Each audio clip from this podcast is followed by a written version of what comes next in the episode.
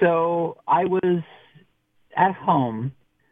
Um, I I was a highly competitive fencer, um, and I had just completed a fencing competition earlier in the day, and I just got home from it, and I was lying on the floor playing with my dog, and uh, he just went to kiss my face, and I turned my head to avoid it, and I felt a crunch in the back of my neck, and there was like a heartbeat, and then my head just exploded into pain. My name is Uma Kocher Lakota, and you're listening to In the Books, a podcast about stories of medicine and history. This week, we're going to start a two part series about strokes. Today, we'll talk about what happens when somebody has a stroke, and next time, we'll talk about stroke rehabilitation.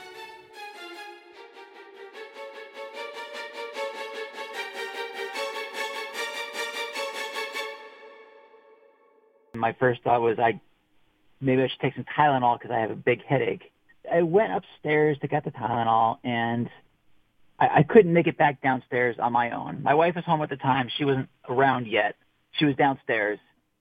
Um, so she kind of heard me calling for her on the stairs and came upstairs and helped me down.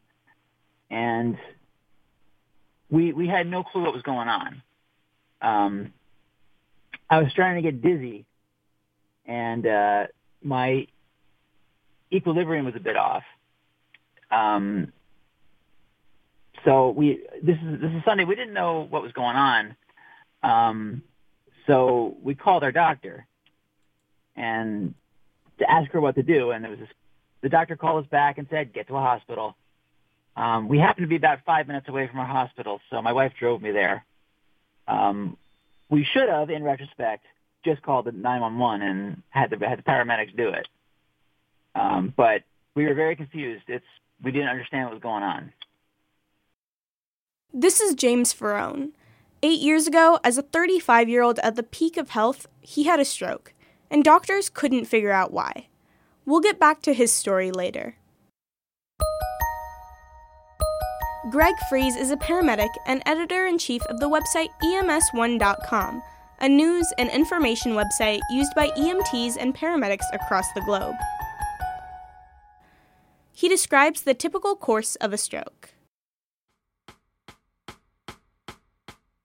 So, a stroke is a neurovascular accident that there's either a blood vessel in the patient's brain that's been obstructed by a clot or a blood vessel that's ruptured open, so blood is spilling into the free, free space around uh, the brain tissue. So it, either either cause an ischemic stroke or a hemorrhagic stroke, what's happening is that the brain tissue beyond that uh, rupture in a vessel or that clog, the tissue beyond it is being denied its supply of oxygen and glucose and you know really what uh, cells need to function.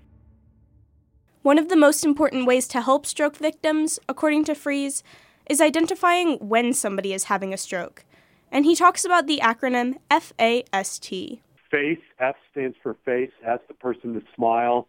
Does one side of the face droop? A is for arms, ask the person to raise both arms. Does one drift? What, does one of those arms drift downward? Speech, ask the person to repeat a simple phrase. Is their speech slurred or strange? And then T is for time. If you observe any of these signs, call 911 immediately. And time is so important because there are interventions that can be performed at the hospital. As Friese describes, time is vital for a stroke victim. The more time that the brain tissue goes without receiving blood, the more brain tissue dies, and the more difficult the recovery process is. And that's something that we're going to get into next time. They, they admitted me immediately, which I've been in the hospital a lot of times. They don't admit you immediately unless something's very, very wrong. So that's the first sign that, that to me that something bad was happening. Um, she tried to. I remember she tried to interview me because I, I, I was. I, I kind of lost my ability to walk. Uh, so they had me in a wheelchair, and she was trying to interview me a little bit. And after a couple of questions, she's like, "All right, let's." They brought me into the nearest room to start testing. Um, they took a lot of blood. I, I remember somewhere between 16 and 20 vials of blood were taken from me. They did a spinal tap it took him four tries to get the spinal tap.